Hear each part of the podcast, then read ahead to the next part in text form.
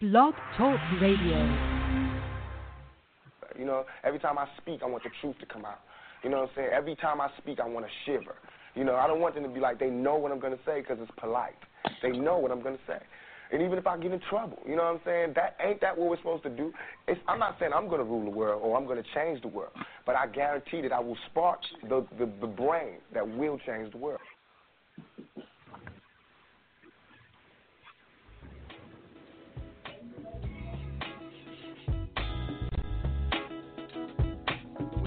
To have personal responsibility, political accountability, and corporate culpability. Get up, get up, get up, get up, get up, get up. We must eliminate poverty. I don't care what color the person or child.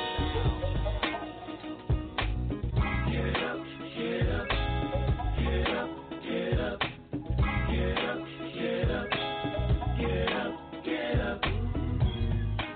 A pessimist see a glass half empty, but an optimist see a glass half full? Are we locked into regressive mentality by chains unseen? If you try to fail and then succeed, which have you done? Do you ask enough questions or do you settle for what you know? The only questions that really matter are the ones you ask yourself. Welcome to Mental Dialogue. All I ask is that you think.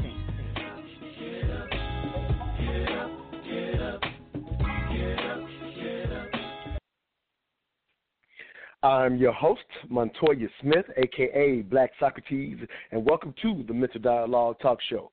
We are the return of intelligent radio as we ensure the free flow of opinions and push the envelope on the questions America's afraid to ask in the mainstream media. Good morning to all the truth seekers out there. I have on a couple of special guests for this morning's discussion question, which is part two submission in marriage. What does it really mean? Again, this morning's discussion question submission in marriage. What does it really mean? The man's view. We have an all men's panel. We got to we got some hard shoes to fill, Kings. Last week, my my former co-host came and held me down. Christy Gaynell my special guest this morning. Both returning guests to the Mental Dialogue Talk Show. Yeah, Sasa Ekpo as well as Mustafa Mahdi. Thank you, Kings, for being on. Again, we got some big shoes to fill as we do part two, The Man's View. Yeah, I'll start with you. Thank you, King, for being back with us. If you will, say hello to the truth seekers out there and give any background you would like to give uh, as we get started with this morning's discussion question. Thanks again, King, for being on with us.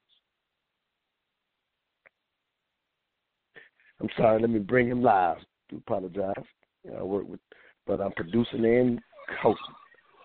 Uh, you live, yeah. Go ahead, King. Uh, I appreciate you for having me back, man. Just coming from a traditional background, you know, from an organic standpoint. So I'm just trying to put that put that little energy out there. All right, I respect it. I respect the King. I also have King Mustafa Mahdi with us.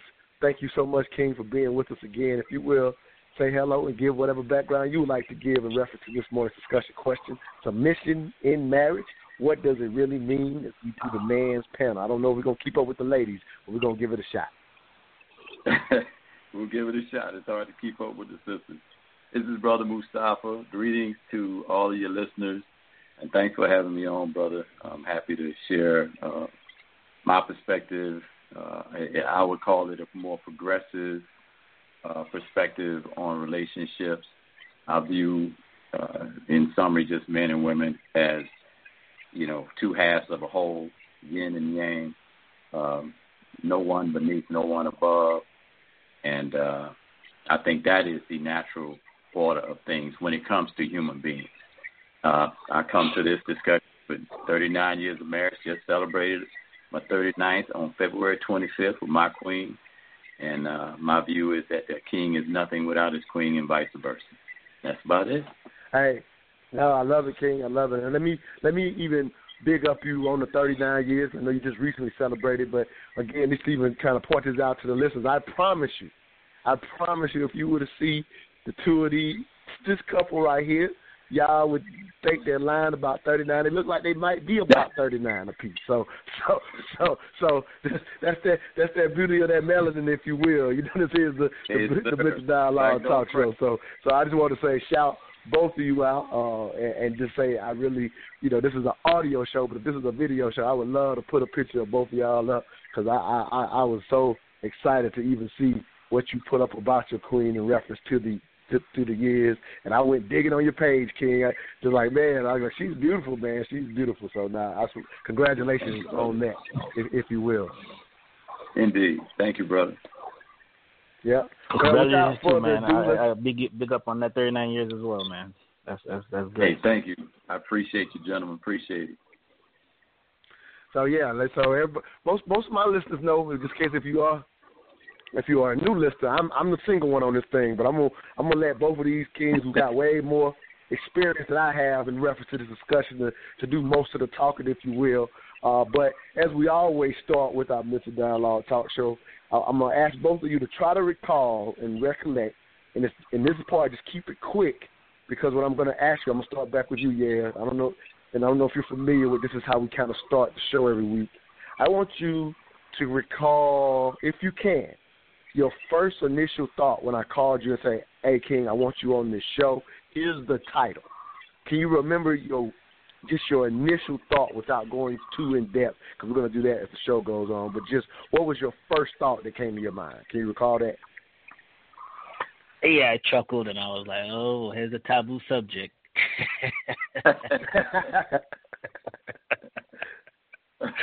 There's a lot of misconception going on about that. I think we we, we overcomplicate it, to be honest. Hey, I, I, absolutely, absolutely. Well, you, I'm pretty sure you wasn't surprised that I asked you to be on this show based on the background. You know, I know of you and how you see this. And back to you, Mustafa, if you will, if you can recall again, just the initial, just the initial thought. We'll get into your other thoughts as you know as we go along the show. But just when I say, hey, King, you mind being on this show? I think you're a perfect person to be on this show to represent it. What was your first initial thought when I asked you to be on this particular show, Submission in Marriage? What does it really mean? And I'm gonna try to make it brief as possible, but it was. But just the initial after- thought. You feel me? Like just like get into that second thought, but just the initial thought. I like to get Well, that very okay, yeah, first thought that. that came to mind. It might be a little lengthy. It, it, basically, I was excited because uh, you know my position overall is again Mhm. we're one, and uh, so I was like, you know what? Yeah, I would love to share what I think is the most pro- more progressive thought about because I, just have a negative feeling about that term submission. Period. So I'm interested Mm-hmm. to hear what the brother has to say. Really am. No, absolutely. Well, like I said, I just wanted to hear that initial thought, and uh, and I'm and I love that it, that your first thought was I love the opportunity to talk about this. So again, I just wanted to hear again that initial thought. Um, as I said, this show uh, usually I'll share my initial thought, but this is a part two. So obviously I've given a lot of thought and even putting this together. I'm so thankful to Christy uh, Gaynell, I'm a former co-host of two years. Thank her for really holding down the show. I, th- if they are listening, I thoroughly enjoyed what her, uh, my sister Carol Long, as well as Shadun Reynolds, they were the three, in a sense, all ladies panel. Highly encourage if you did not catch part one, to kind of hear what the ladies had to say about this morning's discussion. Uh, and literally, if I were even to try to say what my initial thought was, I'll even share this with you, with the listeners.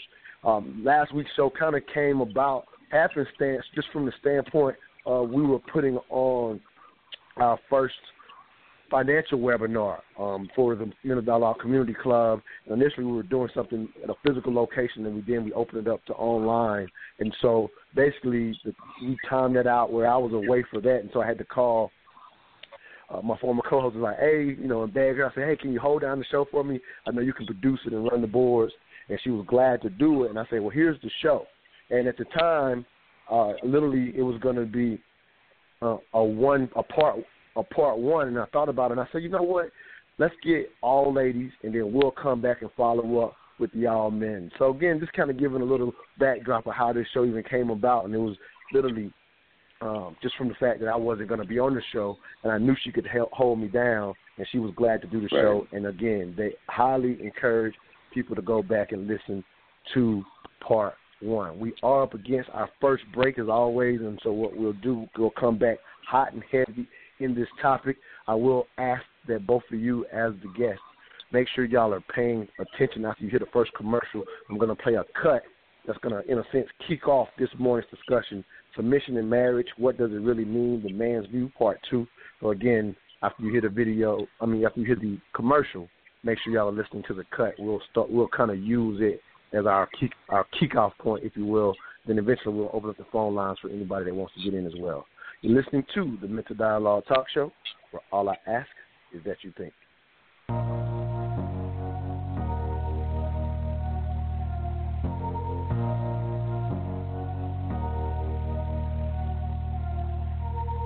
All my life, been grinding all my life.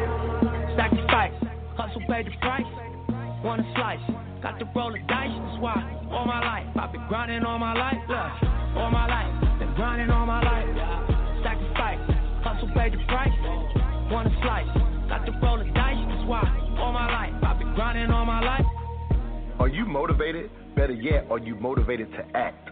Don't chase the bag, attract the bag. It's the Money Motivation Podcast, an unscripted view into the game of money, assets, dividends, forex, trust funds, commodities, futures. The Money Motivation Podcast, Tuesday, March 3rd, right here on the Mental Dialogue platform, 10 p.m. Eastern Standard Time. You've never heard money talk like this. Time to get in the game.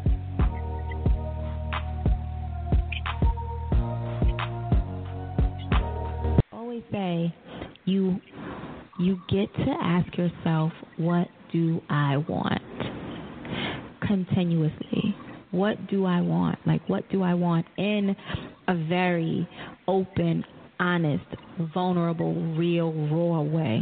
What do I want? Even if I'm afraid of it what do I want right? I want to be loved by a strong masculine man who is willing to be the the provider, who is going to uh, protect me and the family, who's bringing a certain level of provision and intelligence and a certain level of leadership that I would like to follow, mm-hmm. right, in this space. And I want to have deep passion and I want to have good sex and I want us to have great conversations about different subjects. And so when you are able to do that, like really get open about what you want, now you can start acting in accordance with that. And it'll be easier to step back from the things that are not in alignment with what you really want. Like you can go along with the gossip train, yes. All the drama and all the trauma because I'm not being honest about me wanting something else. So yes, this is where we're here and it deflects and distracts from what you really want. But once you are open and honest with yourself, there's no going back. That is the truth. I'm a living witness. Welcome back to the Mental Dialogue Talk Show. I'm your host, Montoya Smith, aka Black Socrates. This morning's discussion question: Submission in marriage. What does it really mean? The man's view. Part two. My special guest, yeah, Sasa Ekpo, as well as Mustafa Mahdi. As we hear a cut from a lady saying, "Hey, this is what she wants." I think it's uh, just a, a good place to start because often when we hear this word submission, I think it is fair to say it is all in a in sense it's always put in the context of uh, in a sense a woman submitting to a man. We will definitely flip it later in the show, but just hearing that young lady's cut saying, "Hey, if saying to another woman, hey, if this is what you want, if you're if this if this is what you really want, you have to look for that, go for that. At least that's how I took what she was saying. And in her saying what she wanted, she was saying, Hey, somebody who can provide provide that provision provision and she would be in a sense will, willing to follow. Again, submission is often put in that context. So we're gonna start there and again we're gonna go a lot of places with this show with this show. But yeah, I'm gonna let you respond literally to that cut when you hear a woman saying to another woman, Hey, this is what I would like. What is your perspective in hearing um, this, this this woman give her perspective on saying this is what she's looking for? Go ahead, King. Yeah, I, w- I would even go a little deeper and see what does uh, nature expects. You know, what does it require of a woman, number one, and also of the man that you want to be involved with? Because I always say that for us to have that healthy relationship, both parties have to know what is already expected of them by nature, because that's your guide. And if you do that, you can have a more functional, more organic chemistry that can be balanced. You know, instead of saying what I want, unless what you want is in alignment with nature, then that's perfectly fine. You know, but sometimes you can we can see where people say this is what I want, and sometimes what we want is not always balanced, and that sometimes create unhealthy relationships. So it's very important we understand the nature aspect of what is expected of us, and those two parties come together and operate as such. Okay, fair enough. Mustafa, any thoughts um, to what the cut said, what Yale had to say? Again, this is a, at least from my perspective, a woman saying to another woman, if you know, she's just saying that's what she wanted. She she's okay with that, in, in a sense of following uh, a masculine man who provides and provides provision. She's okay with that. Any thoughts from your from your perspective? Go ahead, Ken. Oh man, I I was first of all very impressed with her articulation and how she uh, I was thinking, wow, if that's what was said on the previous show, we are we do have a lot to follow. But I understand that was uh, just an interview, another interview, uh, maybe you pulled Mm-hmm. from. But I thought it was powerful in that, as I'm listening to her express her innermost thoughts about what she wanted, and it sounded totally unfiltered, very honest. How can we, as men, who I believe are extensions of women, we come from them, we have a navel, we come from the woman, expect, and I was listening closely to your other guest.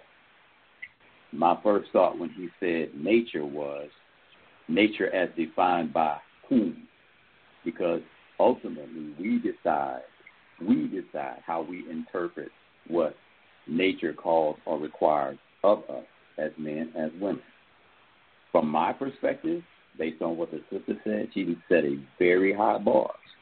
I would never expect anyone with that intellectual capacity who can set a bar that high to then turn around and say, "Oh, and when you when I get all these things things from you, I intend to give you the same, and also I'm willing to submit to you." Why is that even necessary? It's not even part of the equation. That's an intelligent human being. You know, two heads are better than one. I get this whole notion of the man wanting to be the head, but she was born with a head of her own, a mind of her own, just as we are born with a mind of our own, equally intelligent, sometimes more so, depending on the relationship. Why is that even an expect- expectation for us that we need someone to submit to the masculine or feminine? Compromise, I understand. Uh, agreements, I understand. I think it's important to have that dialogue going into a relationship. What are the expectations for me or, or for you, for me, and and like likewise, vice versa. But this whole idea of submission, I hope we get deeper into it. What does that really mean? Why do, why is there such a need for anyone in any relationship to quote unquote submit? No, it's a great question. Let me ask you this, and let me real quick. Let me check with yeah as well. Uh, are you able to hear Mustafa very easily? He's a little low to me, so I want to see what the listeners are hearing. Yeah, he's coming in very Checking clear. to make sure. You, okay, just making sure. Okay, so it's just kind of me. It's probably my phone. All right, sounds good. I just wanted to check on that. So, great question, Mustafa. So let me ask you this: as I listen to that cut, and based on what you said, now here's a question I'll ask you, and then I'll let Yale respond as well. So, Sure. um, you absolutely have full respect for what the lady had to say in the cut. Now, in my mind, here's how I hear these words, and I just want to see how they apply to your question. So, as I'm listening to her, she does say, provide leadership and I will follow. In my mind, that's somewhat the mm. idea of not that submission by itself, that the word means what I just said, but it's typically those are words that seem to fall in line when we think of how we have at least learned submission, if you will, even if you say in westernized philosophy, if you will. So I so I think that was a great question you said. So you know, if she gets and sets that standard, because I agree with you, that is a extremely high standard. And if a man, you know, meeting that standard, like you say, she has a mind of her own. And then you said, why would she feel the need to submit? But I also hear her say, provide leader- leadership, and I will follow. Typically, that is put somewhat in the context of submission. I'm not saying they're the same thing, but that usually falls in line with that. So, just kind of wanted to ask you, how do you hear her using those words, and how does it relate to this word submission, in your opinion? And if I may, and just I did a little quick research, and just to interject this uh, on submission. Yeah, please. Uh, and it said the act or fact of accepting or yielding to a quote superior force or the will or authority of another person. And my question again is, who gives? And your guest uh, said nature. Who gives this person, the male, the authority over the other? The woman is saying, if you can rise to this standard, yes, I'm willing to follow you. But in my mind, as I'm hearing that, there are times when, you know, the man will also say, well, you know what? I don't have all the answers. What do you think? That's not submission. That's just collaboration, communication. It's, and it just, and I get, I'm gonna get to the nitty gritty. When I hear submission, it's so closely linked in my mind to what we experienced, what our ancestors, I should say, experienced as part of our, you know, horrific sojourn to this country mm-hmm. um, by force. And so, it for me, it's always going to have a negative connotation to it. It's not necessary in a dialogue between two people who love each other, respect each other. It's not necessary that one take a submissive position to the other. I'm not sure if I'm answering your question, but I hope I'm expressing. No, that. you are. I love. It. Yeah, yeah, yeah, yeah, yeah, yeah. You're giving your personal context again, I, and I love. What, I mean, again, I respect how you're seeing it. I'm definitely just going to kind of turn it over to Yeah and see how he's interpreting, in a sense, what you're saying in reference to what I asked. Now, you absolutely asked the question, answered the question. Again, um, yeah, I'm gonna throw it right back to you. Again, I'm just simply saying I heard the the lady say follow, lead, and then Mustafa gave his perspective. Um, how when you hear the brother respond, uh, what are your thoughts in reference to her and his response? Go ahead, yeah. Yeah, I would start with saying that you know submission or to give way, uh, as another term that can be used, is a two-sided coin. Um, using nature, going back, you know, traditionally in Africa, the sun and the moon was used to establish how you operate as the man operates, how the woman operates.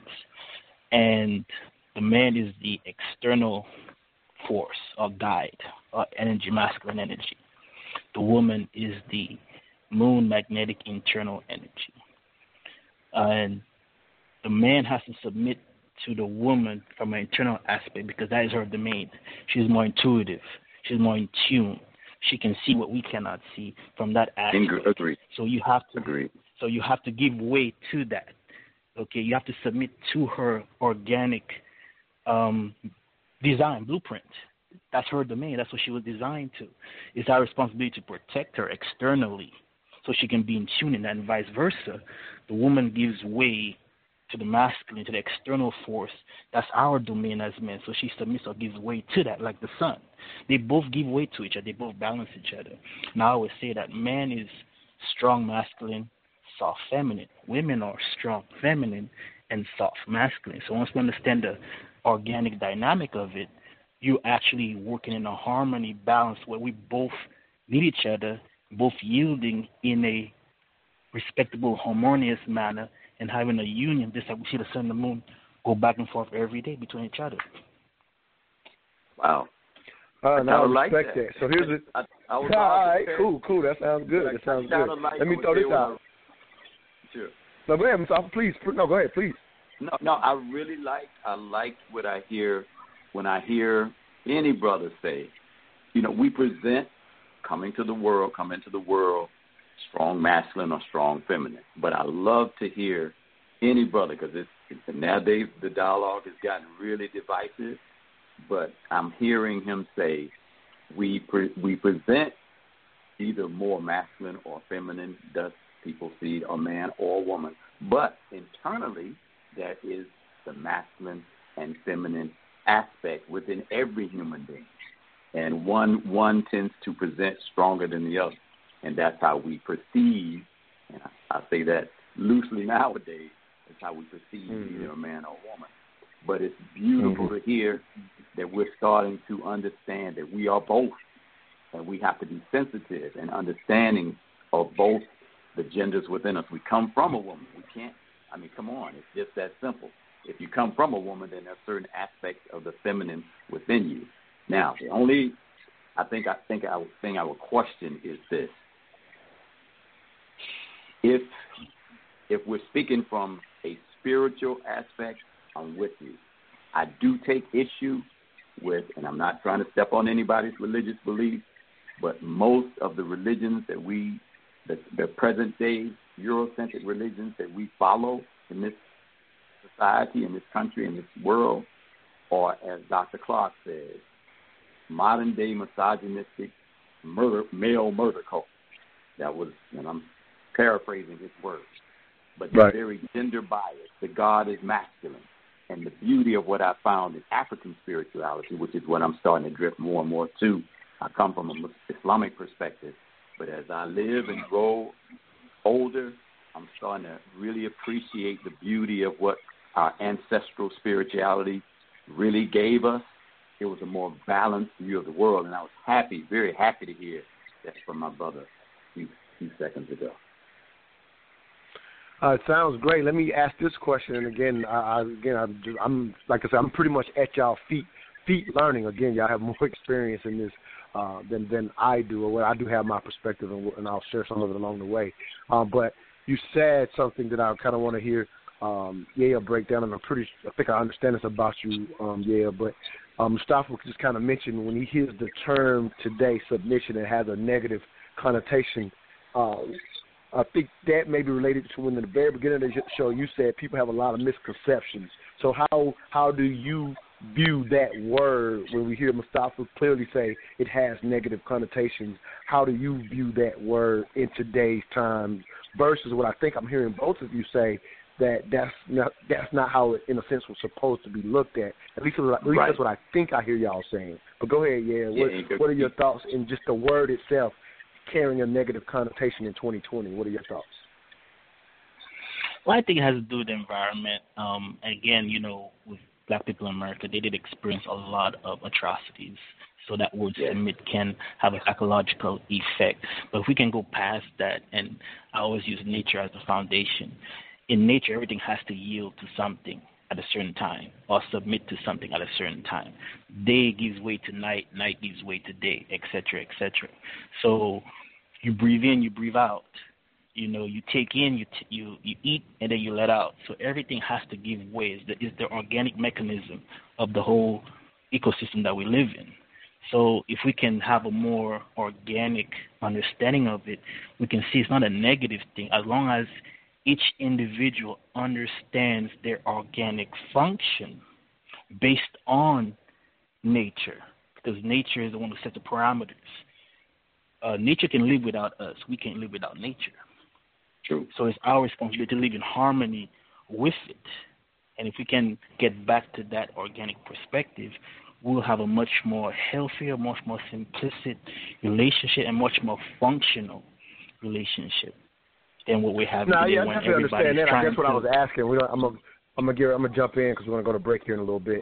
But I was kind of just asking, did the word itself have a negative connotation in your opinion? Because that's what Mustafa had put out to there, me, and I was just wondering. uh, no, I'm not not to me because and I'm saying I, I I'm saying publicly in from a more today's time. You understand?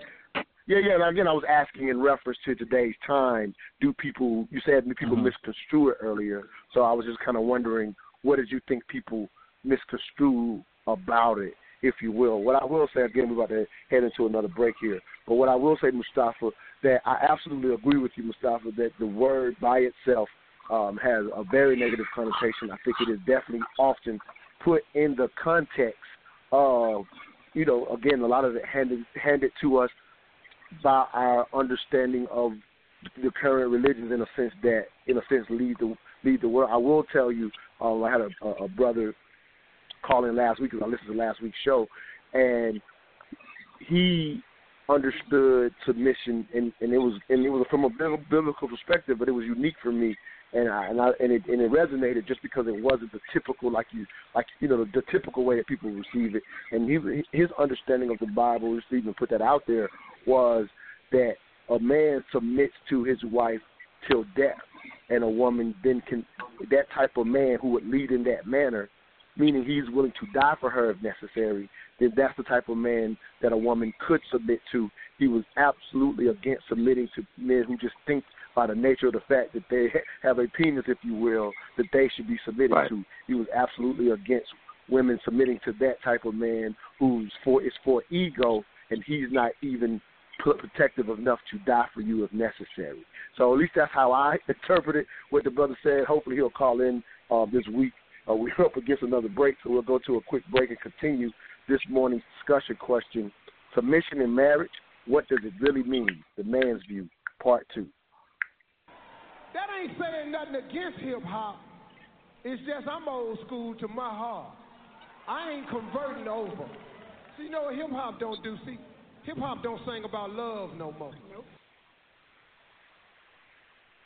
And sadly enough, neither does today's R&B music. It is all sex, and that's where Square Business Entertainment comes in to bring you R&B music with a touch of love. Every 30 days, they drop a new song. Check out their latest cut, Forever, featuring Nikki Blanco.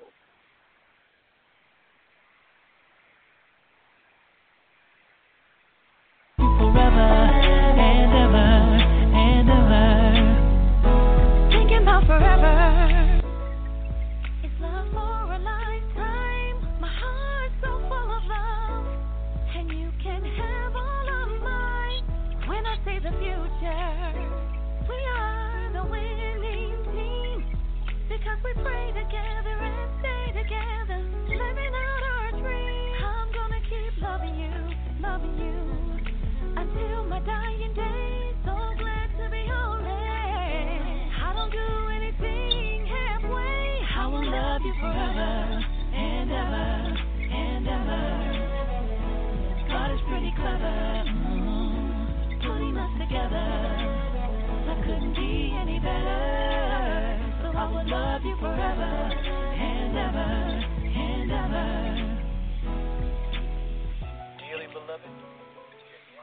So thankful for Square Business Entertainment sponsoring the Mental Dialogue Talk Show. Find their amazing R&B, real R&B as I always call it, on all musical platforms: Spotify, Tidal, Apple Music, Pandora, Google Play. Please go follow Square Business Entertainment. As again, they're giving us that real R&B. I think it's a great cut. Just so happened to, to fall right into today's discussion, if you will.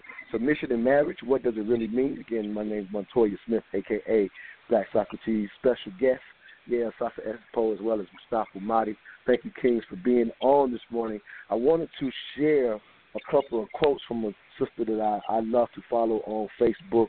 She, as you said, Neil, fall, falls more in that traditional thinking of uh, the concept of a man and a woman within a marriage. And so I wanted to share a couple of quotes from her and get y'all thoughts. Again, I think there's an aspect of these quotes that applies to this morning's discussion. I think y'all will get it when you hear it. So let me share. I'm just going to share all quotes, all the quotes back to back, and y'all jump. I'm gonna. I'll start with you, Yale, and I'll come back to you, Mustafa. Um, sure. And y'all just kind of Hey, jump could I, could I, could I cut in for a second? Oh yeah, go ahead, yeah, go ahead, real quick. Yeah, I want to touch back on the previous segment um, to kind of answer your question more directly in today's No 2020 Okay, when, no you- when Yeah, people when people have when people have a, a negative concept towards submit, especially in the black community. I think it has a lot too with uh, westernized media. Anytime they show a depiction of a head of a household, it's always showing the woman being a slave or being being abused by the men or being, you know, doing whatever he wants. They they never show where those households where there was a balance between the two. You know, where it was yeah, the man was the of the protection. Yeah, he protected, but the woman actually ran the house. And I remember I had that conversation with somebody. I said, you know, they're good in America. They're good at showing you all all the headlines of oh this African guy abused this woman, but they don't show you the how many households where both men and women work together. Like me, I grew up in a traditional home where both my parents worked together. There was no slaving over each other. He was respected as the man, she was respected as the woman, and they both had that yin and yang, sun and moon uh, balance growing up. That's how I grew up, you know. But when you see it in America, especially in the media, anytime you see a man being the head, it's always showing the woman getting the short end of the stick, and I think that has programmed a lot of women to have a negative, and some of the men to to have a negative, because they grew up, you know, maybe seeing some women go through it, have that negative connotation. And, and if I can No, that's a great please. point. Absolutely. Go ahead. Yeah, please go ahead, Mustafa. Go ahead. I, I I love what you just said, brother. It, it it has a lot to do, and if we can just really, as you say, bring it up to 2020 and what what women and men are experiencing, I think every day. I think it's that rigidity in the roles that are assigned to us uh, socially. Uh, I'll just give you a quick example. I like to do the laundry at my house. I like to cook. My wife don't like to cook. I talk to a lot of brothers I work with. You know where I work, Montoya, at the juvenile court. A lot of young brothers, new marriages, and they come to me a lot. And, you know, they're kind of struggling with this idea of quote unquote what the man's role is. And your guest makes a great point when he said your your your father and mother worked. I guarantee you there was a lot of flexibility, complementarity, duality, role reversal, so to speak, where okay, you're tired today, I'm gonna help you with this, or I got the cooking or whatever, I'll do the. Lo-. We gotta step away from these these ideas of what the, our role is as a man and a woman, and do what works. Traditionally, in black families, that's what we've done anyway in this country, because that Ozzie and Harriet imagery, like the brother said, that, that's given to us in the media, that never applied to us, and it didn't even work for them either. It, it's, it's, it's, it's, it's fiction. It's not real. When you're talking about relationships that work, and I've been doing mine for 39 years, and I'm telling you, it's not been perfect, but it works best when we're flexible, we're compassionate, we're kind, we're thoughtful, we understand, and and, and for my brothers, we really got to step back from this whole notion of quote I'm the breadwinner because that's not even reality in most of our families. As you said, brother, the wife is working eight hours or more a day, the husband is working eight hours or more a day, but we want to still hold on to this fantasy. It, it just is. It's not the real world. It takes kindness, Nah. compassion, just giving Nah, and take. Go ahead, brother. No, go ahead, bud. No, no, that was it. That's that's basically what. And I know anyone who's mar- been married for any period of time, if it's a successful marriage, you understand it's a give and take, as you say, yin yang. And and the only the only issue I have with the sun and moon analogy, if if if if we're saying there's duality in all things, and that there's duality even in the sun and duality even in the moon. One, the sun doesn't represent the man solely, and the moon doesn't represent the woman solely. Because if there's duality in anything, I see duality in everything.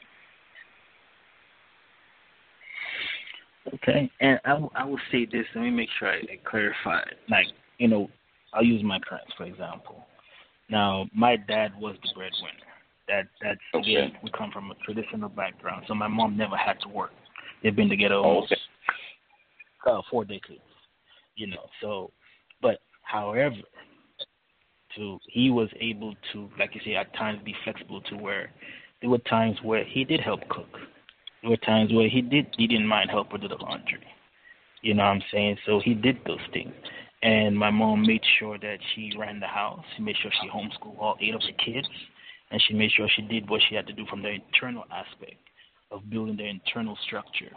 While he took care of the outside. So he allowed her to be in tune with her feminineness. Because if you if you push a woman to be more masculine than she's supposed to, you rob her of her femininity. And that's very important for us men to understand. That's You a point. yes, I we want you to have keep that in some- mind. We'll get to that in a minute. Please. Let, get let, that yeah, let, we'll let you respond. We'll let you respond. Go ahead. Go ahead. Yeah. yes, yes, we have some of each other because men and women are twins. You know, that's that's a, that's that's the African concept we come from. You know, men and women are twins. So yes, you have some of each other in in, in one another, but Indeed. we we have our our foundation, our strong suit, And the strong suit of a man is to function masculine, like the sun, and the woman to function as the moon. So if you if you make one function more towards what it's not designed to, you basically weaken it, and then you overwork the other aspect of it. So there has to be a, a, a place where the man is able to stay in his element and vice versa, but yet they can still be flexible and help each other out as, as well. I'm gonna stop May I interject now? Yeah, yeah, please, yeah, absolutely, no, absolutely. Okay, yeah, okay, check it out. And, and I'm so glad he's opened up about his own upbringing. Mine was entirely different, King. My mother was uh, uh, pretty much the head of household, as, as is the case in most of the families, in in far too many families, I'll say, because that's a lot, as you said. You make a great point. When you put so much of that burden all on one uh, parent, one provider, and it typically is unfortunately is the mother, you do put an undue burden on that person, and then expect her to to manage both roles, or in a case where, like I see when when I see relationships today where I see uh, the the husband and wife having issues, both people are working eight hours a day. Now remember what you said. Your mother was at home. She was a caregiver. Now that's that's uncompensated work too. Let's make sure we point that out. That is work. Raising the children, educating the children, maintaining the home. That's work. But Mhm. mind you, there's an expectation, unfortunately, for a lot of the young men that I work with. And I had to break it down to them. That wait a minute, you want to be the head of the household, but your wife is working eight hours too. You working eight hours. You want her to come home and cook. You want her to come home and do the laundry. You, she's supposed to do that. The same thing you're doing as a co-provider to, to maintain this standard of living that you both want. But you want her to come home and be this false image of what a wife is supposed to be. Well, that was out of It can't work. window The, the date, right? It's not going to work because It can't work. expectations Yeah, too high. Yeah. I've That's told I've told men reality, this all the time. That's I've told the men this all the time. So let me let me interject right here. Let me interject right here because it's a perfect time to interject because of the quotes.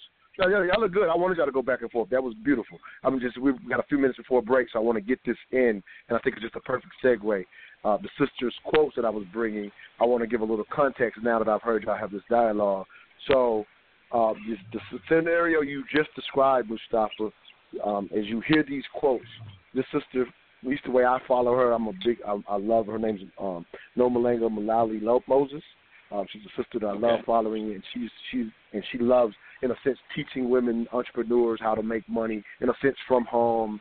And she believes in a traditional situation as well, because the scenario you just painted, she says, and I agree with her. I, I learned this from following her over the years, that the scenario you just painted is absolutely unfair to the woman if a man, Yes. like you said, that if you're both working and then you still expect her to hold her, in a sense, motherly role or woman role, if you will, then that's absolutely unfair. So she definitely subscribes to the very tradition of the man being the provider. In in, in, in her perspective, you know, 50-50 still puts too much burden on the woman. So I just want you to give that context before you hear these quotes. So what I'm gonna do is I'm gonna share these quotes, and unfortunately, y'all won't get to respond to after the next break. So just let me share. Well, maybe a little bit of response. We got a little time before the break, but let me just share all three of them. And I think I said I was gonna start with you, yeah. So I'll let you get started, but I'm gonna have to cut you off. Just be prepared for that. All right, here's the quotes. Again, these are just three quotes. I gave a little more context from her perspective, so hopefully it helps. So here's just some things she's put out recently. Again, I've been following her for a number of years. Uh, one, this is one of her most recent ones, and then the other two have been put out within the last couple of weeks. Um, so the first one is, sis, your relationship never, your relationships never work because you listen to feminists and they say exactly the opposite of what works. That's one quote. The next quote: Men are born to lead. Any man that runs from that truth is a loser. The last one is, just so we are clear, the man isn't the head of the household, the husband is. So that's her perspective. I'll give you a quick thought on that before we go to break. Yeah, go ahead, King. Oh yeah, I mean, in a way, I Matter of fact, let me do this. Let's do the break. That way I can get all y'all thoughts without cutting you off. How about that? I'm sorry. Okay. I apologize. So let's go to a quick Cool. break, and I'll repeat them real quick, and I'll let both of you respond to Nomalanga's quotes. Again, these are just pulled up and based into based on today's discussion question: submission in marriage. What does it really mean? The man's view, part two. We'll be right back. You're listening to the Mental Dialogue Talk Show. All I ask is that you think.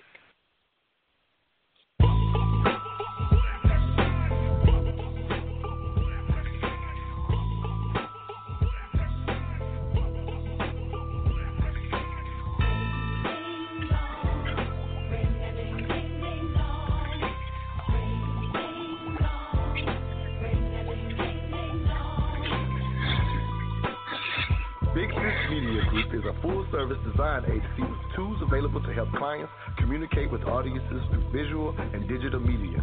So, what exactly does that mean? You need graphic design? Call Big Sis Media.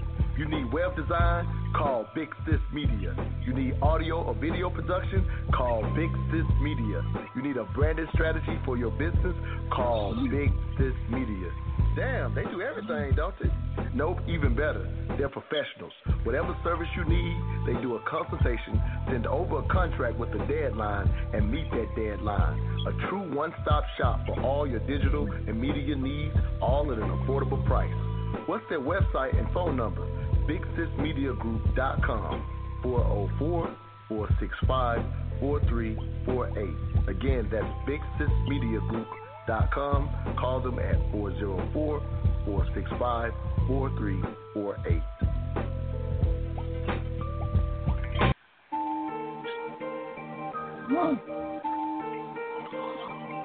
Do you need a video to help promote your business on social media? Contact Black Ivory Digital Marketing to get a professional, high quality video within 48 hours. Let more people see how your business can help them. No matter what type of business you have, we can create a video for you. Authors, realtors, life coaches, insurance agents, stylists, therapists, and more. We got you. Is your business next? Contact Black Ivory Digital Marketing at 470 635 1241 or info at blackivorydmf.com. Again, that number is 470 635 1241 or email them at info at blackivorydmf.com.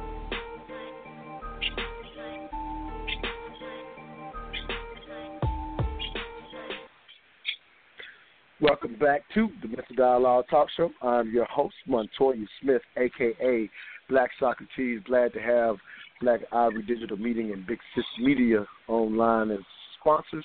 If you have a product or service you'd like to get out to the smartest audience in all the radio, please contact me. You're listening to again return of intelligent radio. This morning's discussion question: submission in marriage. What does it really mean? The man's view. Special guest yeah, Dr. Ekpo as well as Mustafa Madi on the line with me.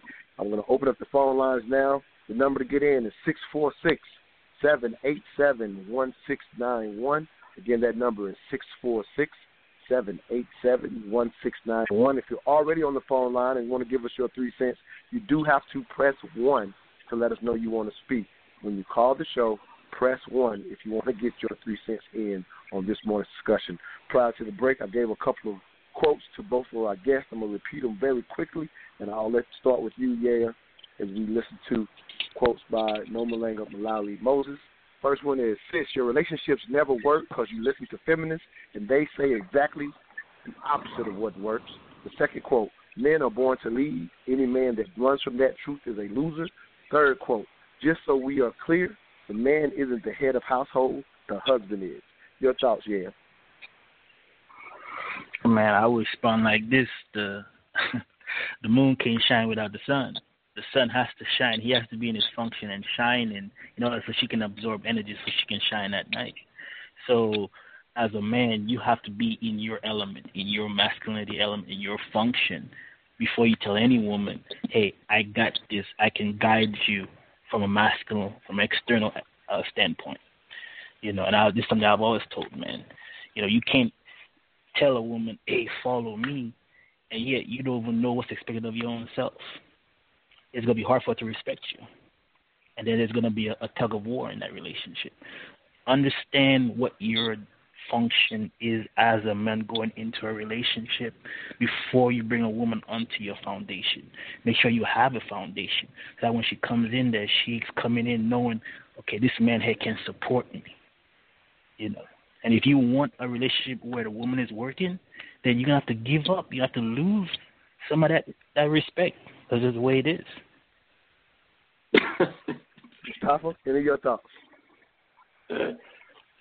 Okay, the the last statement I have to I have to challenge that a little bit, my brother. Um, you don't necessarily have to lose any respect if you're both working if you maintain respect for both of your contributions to the relationship. It can be just as healthy, and that's why I'm starting to understand uh, my brother a little better. If you if you view the woman as only a reflection of the man's life, to me that's problematic. I say again, the sun, if it is masculine, it is also feminine. We complement one another. We're not separate from one another. The moon is also masculine and feminine. It may be dominant masculine. It may be dominant feminine. I, I was reading something earlier might help to understand it, and it. I think I think there's both nature and nurture in in in our assessment of what our roles are and how we how we how we form our relationships. It's based on needs. In certain, uh, for an example, in certain uh, uh, chimpanzee cultures in the Congo, right?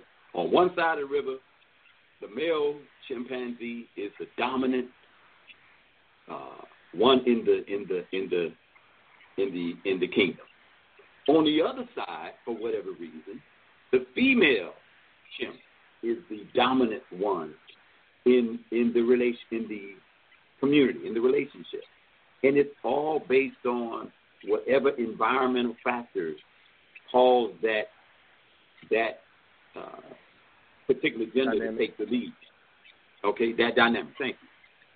It's very similar to what we see, and I'm gonna tell you the thing. I think I, I think the thing I, I agree so much with my brother, but I think the thing that maybe he's not taking into consideration, and is is that what's unique about American culture again is the systemic racism which has affected us in such dramatic ways that we that it it even causes our relationships to struggle so much. If if, if it were the case that men could be the sole providers a substantial percentage of black men that I work with in my work have criminal history, not of their own doing. Some of it, of course, is because of their own choices, but they have developed a criminal past which disallows them to hold certain jobs, and therefore they can't be that quote unquote breadwinner that society tells a man he should be. So, in a lot of case households, the woman is either the sole provider or she she supplements or complements the, the income in the household. So that idea of being the head and running things and taking this lead position and you're less than a man if you're not or not. You're less than a man if you're not. It doesn't fit. It's too much stress. We need to accept and do what works under the circumstances that are presented to us. Um, I'm, I'm thinking about that last quote says, Man isn't the head of the household, the husband is. Well, I read something that kind of really got to me. about, uh, that black women, those are the words that black women are less likely to hear than any other woman on on the planet. Planet. And guess what those words are? Four words. Will you marry? Will you marry? 70% of our households, and that's not to knock all the beautiful black families. I, I like to think I'm one of them. But if you got a substantial number of black women who are running things, paying the bills, taking care of the kids, taking them back and forth to school, doing everything, and then you toss out this submission word to them as if it's supposed to stick, I would reject it outright too. I would reject it outright too. And brother, I think we do agree number one, we agree to a point. You should not want to feel like you got to be running things. You got to be in charge. the dynamic should be again, what do we need to do in our relationship to make it work for us? We putting too much pressure, too much weight on gender roles, gender assignment. Like I said, there are not just in chimpanzee cultures, but other, you know, mm-hmm. animal cultures. It they do what works. We got to get past. Let me let me idea. jump in right here because um, uh, let me yeah let me jump in. You yeah you said a, a, a lot and then a lot, Mustafa, and I ref I definitely want to peel some of it back. Uh, I know yeah you're not going to be able to stay stay with us the whole show, so I want to kind of just jump in to make sure I get some of yeah context of what you had to say. Here's two things that in listening to Mustafa that kind of stood out to me. Yeah, and I mm-hmm. would love to hear your response. And as he kind of said, the environment. I'm a, this is how I hear what he's saying and uh, in the environment, in the sense, the American context for us as African Americans. Thank you. As, yeah, as he as he mentioned, I think I heard him say to a certain extent that in a, under a different environment or different circumstances, plenty of men. And he didn't say this specifically, but this is what I think I underlyingly heard him say that plenty of men would gladly step up and play the role that you speak of. He's saying the current environment makes it a lot more difficult for a lot of men to step in the role of being that full provider. That is a reality, whether we want Yes. to accept it or not, in the American context. Uh, I think I've even told you personally, as I've come to understand the things that you say, the things that, for example, Anoma Malanga say, that that is where I want I want to get to because I understand how it protects my my my queen that I may have one day. I, but I say get to based on some of what Mustafa's referring to. The environment again, not blaming the environment. Uh, for me, it's not just the environment. I'll say I'll even say this for me personally. It's partly environment, partly never having seen what you're speaking of. Yeah, and I've talked to you about that. You know, instead like now I get it from having seen people like yourself, but never having seen it, I didn't even know it was a goal. If if, if that makes sense. So again, I'm not blaming my environment. I don't have you know a criminal record per se that's keeping me from making as much money, and so I don't have that excuse. I don't want to put that out there. But I'm just wondering, how, in the sense of the American experience, Summer with Mustafa is a reality for a lot of men. So, what's your perspective on what I hear him saying there? Uh, what's my perspective, which I think you know privately, you and I've shared this with you. You know, um, if that if being if, if having an organic relationship is the goal, because I want to make sure I stress this. What I'm saying only applies to people who want to have an organic, what we call a traditional African, like you know how it was, and still is. There's still places in Africa to this day that still follows the sun and the moon as the example, the African spirituality. Now, for those who have that goal, then yes, what you guys said is a reality, and I believe there's ways to work around it. Uh, I've, I've said this before. If in the beginning stages, if the man, the woman has to work, so that the woman doesn't have to, where she can start doing something at home to make some supplementary income while she's at home, then then do that. Do what you have to do so you can do what you want to do. So I understand the dynamic of it. I understand there's some men out there, there's a lot of men out there that can't, they're not in a situation where they can just make the money, for example, I can make and take care of a house all by myself.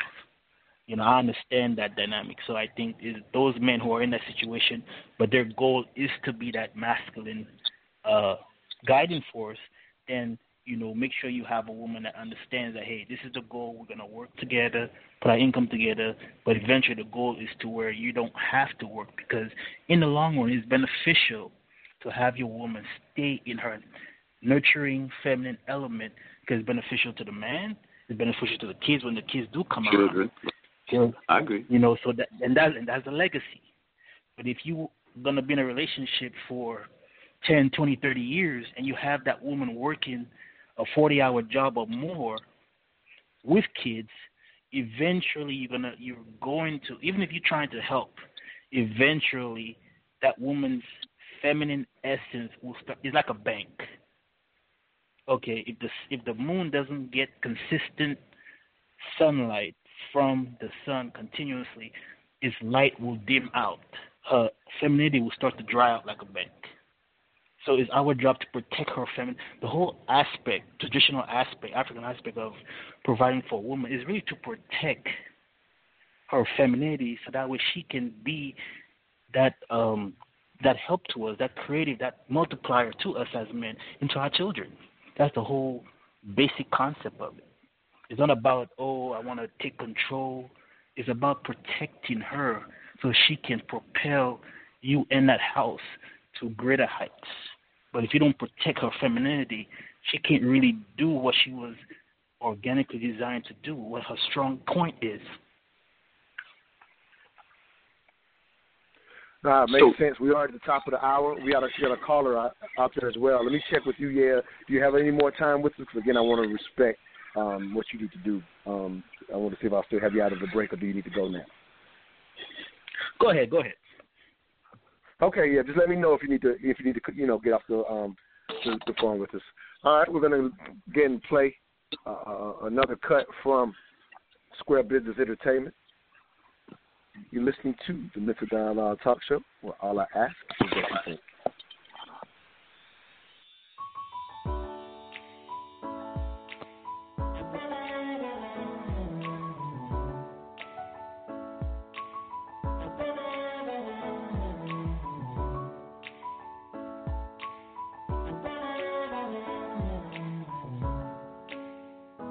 Today is the first day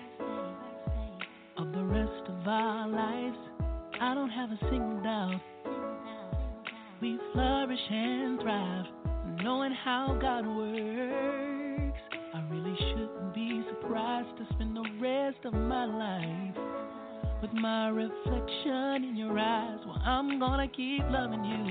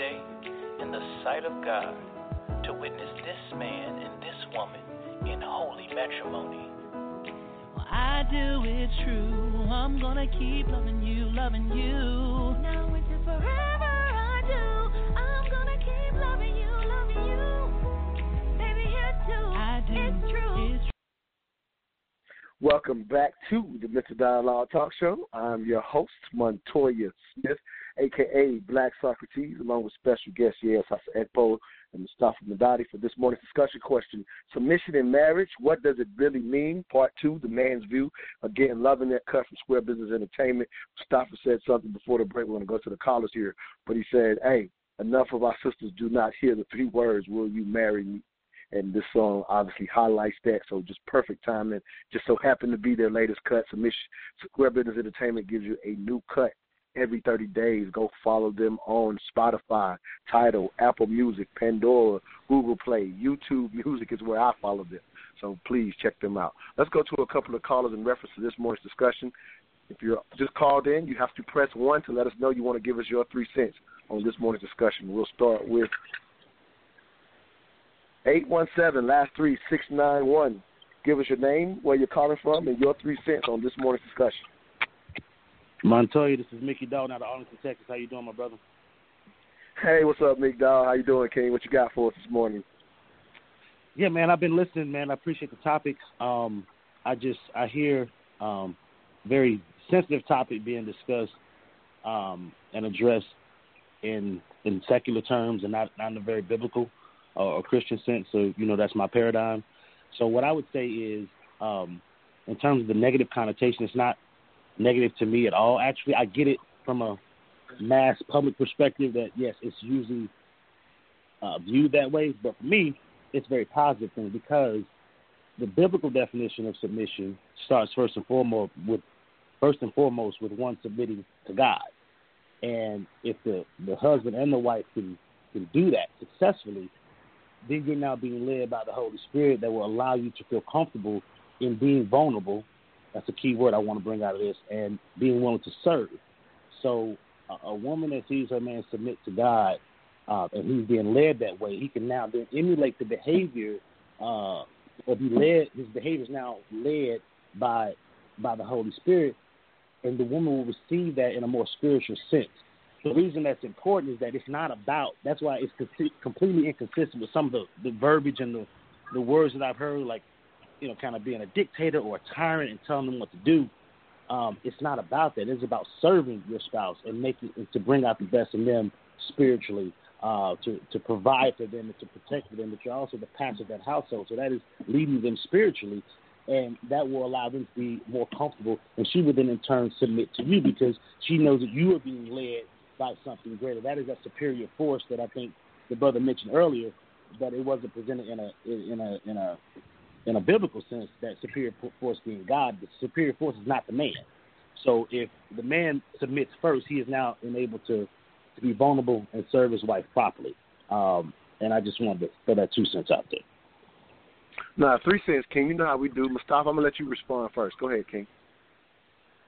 Uh, um, I guess the first thing that, that I have to point out is we have to accept and assume that everybody's not Christian, everybody's not Muslim, everybody doesn't follow the same religious paradigm. That's very important. First point to point out. Second very important point. Man submits to a higher power, God, got it, whatever you want to call it. Woman also submits to a higher power. God got it. What I'm hearing is, i now it is a lie, that the man, the man should submit to God, and thus the woman will want to submit to men. No, that is not the way I see it. I think we all have to submit to the higher power as we know it, and then we will be more agreeable to one another, more respectful of one another. But when you say it's and I think again that comes from that whole Eurocentric idea of a white male sky god. I just got to call it like it is. The reality is, and I'm going to what my brother is saying about the African tradition, and I do want to go further back maybe than even he's referring to. In the original ancient African context, there was a feminine component of God, God and a masculine component of God. So we want to be very careful that we don't make assumptions that well, if we do, would just follow Christianity or just follow Islam or just well, that's not the way the society is made up. People believe differently. But if we can just come from a basic foundation of complementarity, as I said, we are one and respect each other in those terms. For me, in my household, that is that is what has worked for me. In fact, my wife, when we met, she was from the Christian. She's not a Christian now, but she was from the Christian. Her father was a preacher. I came in as a Muslim. But we're both evolving all along. It's been 39 years since we met. And now I'm leaning more towards a deep awareness of our ancient, ancient African spirituality, which is where all of these religions come from in the first place. So I just think we should be very careful that we don't assume that if we just throw religion into the mix, that's going to solve all the problems. Let me respond to that, please. Now, strong points. Let me say this. I'm gonna let um, Yale respond, and Mickey, I'll give you a response as well. Um, so, um, great point, Mustafa. One thing I will share, and I think this was a big part of what I heard Mickey saying. I'm just throwing it out there, and then yeah, you can respond. He was just still offering, even within his own belief, uh, but he, he doesn't find himself dictating or demanding of his significant other. So I guess they've been able to make it work within the context of their relationship because it doesn't include a lot of things that we automatically connect to the negativity of the, as he said, the secular definition of submission. He sees it in a way that it doesn't include those things. So I think that's one of his major points. Just to throw it out there, but Mustafa also a great point. Yeah, yeah, great, yeah, great, yeah, great point to highlight that again. You know, we're having this show in America where there's all types of religions, if you will. So great point. Yeah, any response to really more, if you will, focus on Mickey's thoughts. I want him to be able to respond before I go to the next caller. Go ahead, yeah. Well, first off, I'll say I, res- I uh, respect his uh, his belief, um, but I will say, um, you know, in what he's saying, I can understand where he's coming from, but in in for me being an African and being an African spiritual person who is who you know in tune with it, um, for the way it is for us is that for a man he submits to his to the God, which is the goddess, which is the woman, because he's already masculine. He's already pre- predominantly masculine, so he needs to submit to the internal energy of the goddess of the woman, and vice versa. That's how I it like is that. for us in African culture. Both of them like are gods, the goddesses. They both have to submit to each other because they both have their element, their strong point. So she submits to the masculine God, which is the man, and the man submits to the to the feminine, which is the woman, and that's how you work like together. Um, because like you can't have creation without both of them. You know, Beautiful. nothing can get created without No, both. strong points. Let me let I got some other callers, so let me jump in. Uh, Mickey, um, thanks for your three cents. Um, any re- quick response to either of the brothers, or just Yeah. anything you want to say before I go to the next call?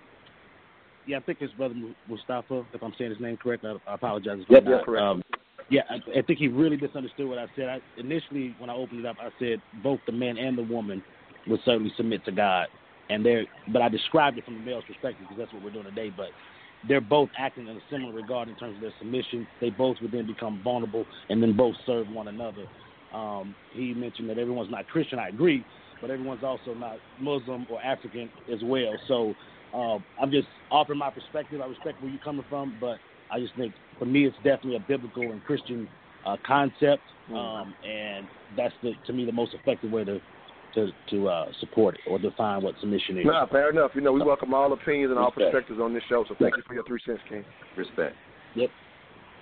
Absolutely. Let's go to the next caller. All right, let's see who we got here. Hold on, got a few callers trying to get in.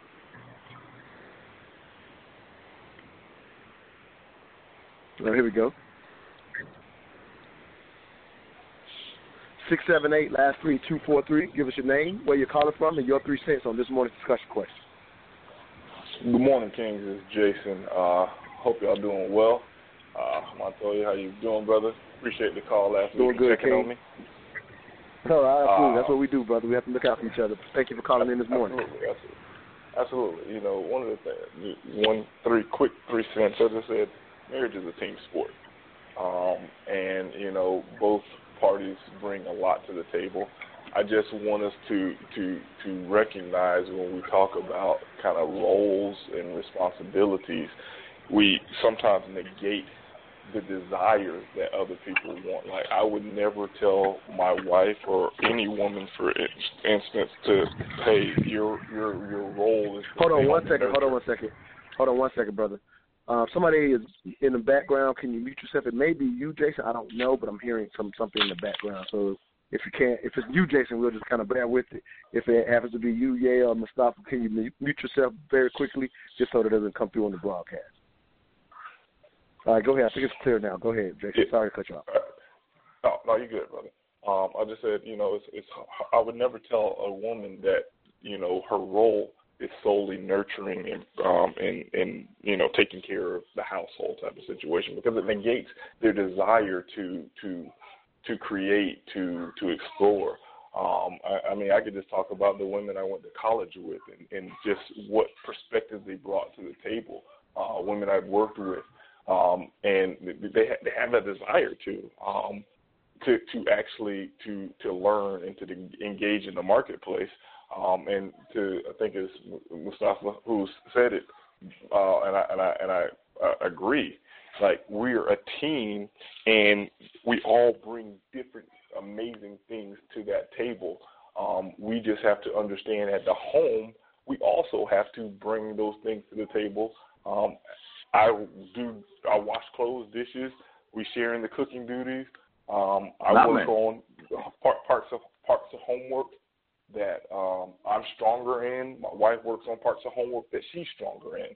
But it's a, it's a it's a team sport, just like if we're on a football or football field or basketball court. Everybody plays so this this team works. But we have to be Yes. careful about negating the the great things that women want to do, not only what we consider is their natural role, just like what men want to do versus what we consider as their natural role. And at the end of the day, who told us that was their natural role? Thank you. Hey, great question. We're actually, Jason, we're up against the break. I got another caller, but I want to keep you on if you got a second. We're gonna go. If you, do you have a second to stay on with us? Yeah, yeah. Okay, Absolutely. perfect. So I'm gonna go to this break because I have a challenge to what you're saying. It's just worth exploring, and we'll get to the call, the other caller after this. But I definitely want to kind of challenge it. This is what we do on Mental Dialogue, right? We're trying to get into the nuance. So I have a slight challenge to what you're saying, and I want to hear your thoughts as well as uh, my guests. We'll be right back. You're listening to the Mental Dialogue Talk Show, where all I ask is that you think.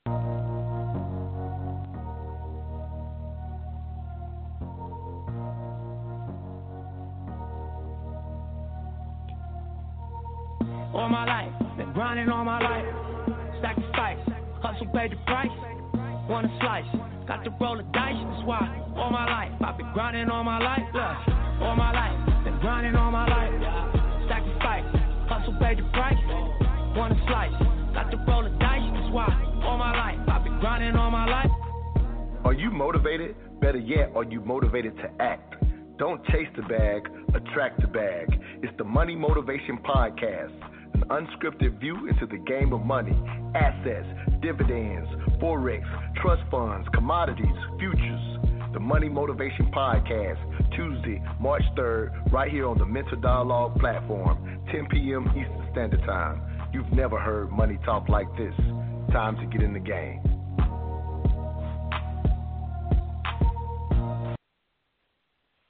Welcome back to the Mental Dialogue Talk Show. I'm your host, Montoya Smith, aka Black Socrates. Super excited about the Money Motivation Podcast coming to this platform Tuesday night, 10 p.m. I hope you're listening to the cut.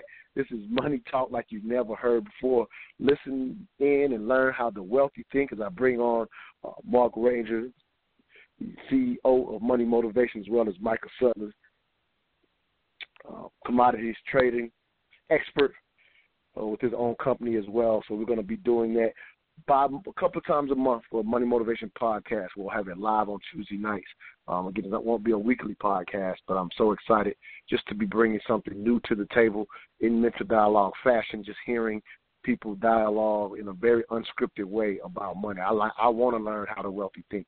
So that's an opportunity on Tuesday night. Hope y'all tune in for that as well. We're back to this morning's discussion: submission in marriage.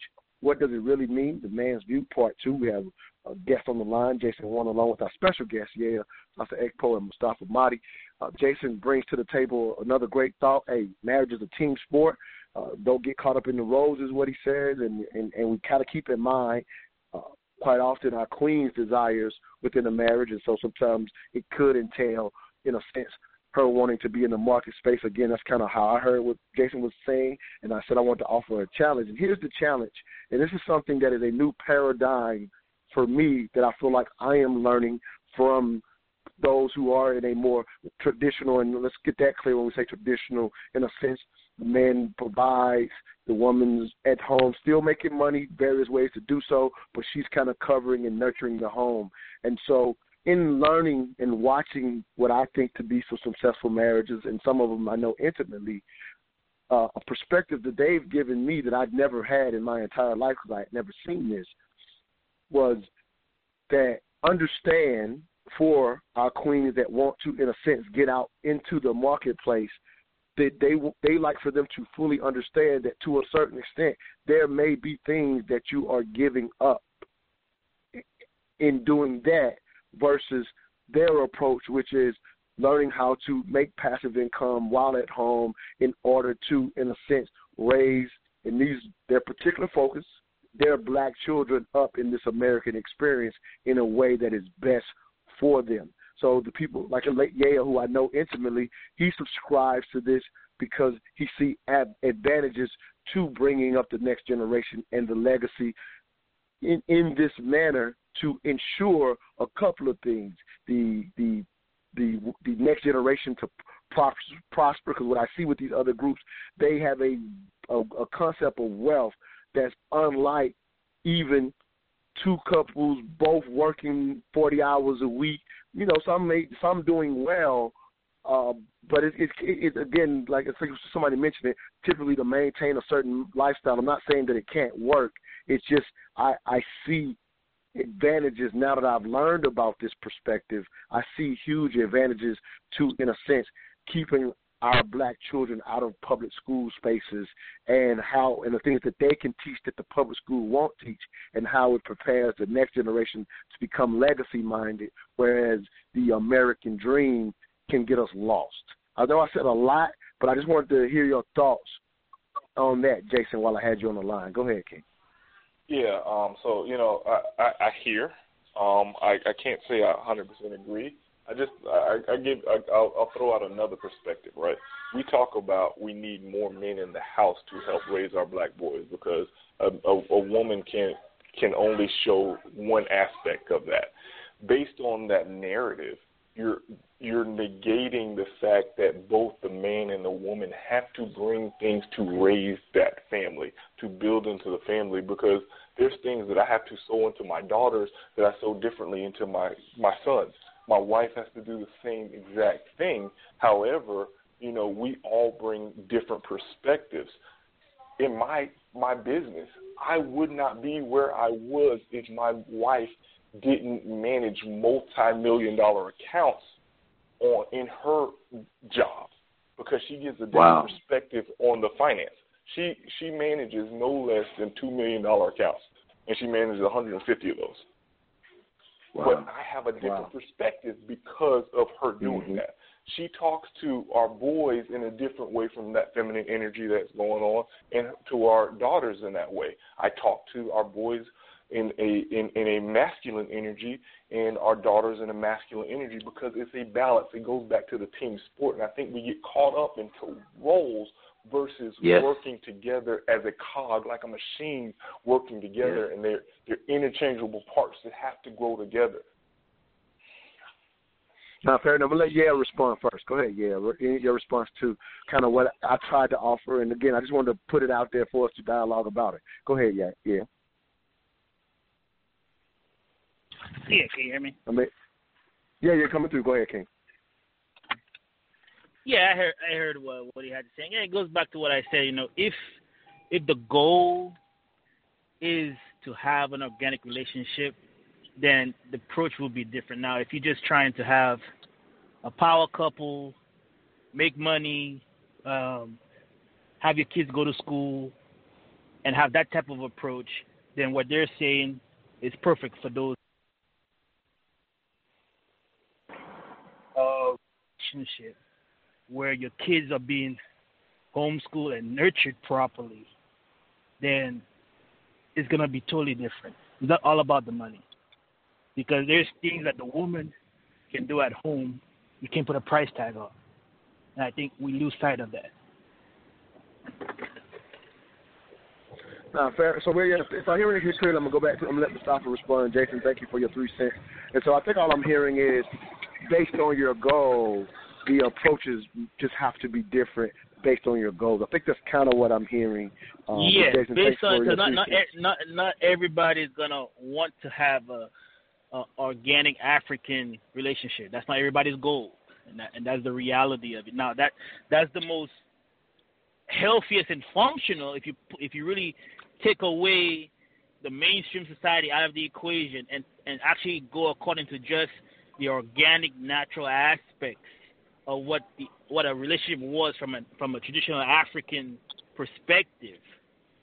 You know, but however, we live today. Today is 2020, so at the end of the day, you know, is whatever the goals is for that couple, then they base Gotcha. that on that. Let me let your Jason goals is a question then- real quick before I let him go. Let, yeah, if you will. Yeah, Yeah, let me let him quick sneak his question. question When- in before you- we let him go. When when when you say traditional African perspective, where in Africa are you talking about? Like my Thank wife is you. from Ethiopia. My Thank wife you. is from Ethiopia. Well, I'm saying, I'm saying Um, at, at and- and one we- we point, have- at one Hello? Go ahead. Let me, uh, hello, hello, yeah. Let him. He's letting him quite finish, and then you Yeah. respond. He was Yeah. still kind of saying yeah, something. Yeah, my Go wife ahead, is Jay. from Ethiopia, and they're and you know, in in in their families, they're yes, the the women nurture, but they also work tremendously, um, um, in in in in in the community to to build that community.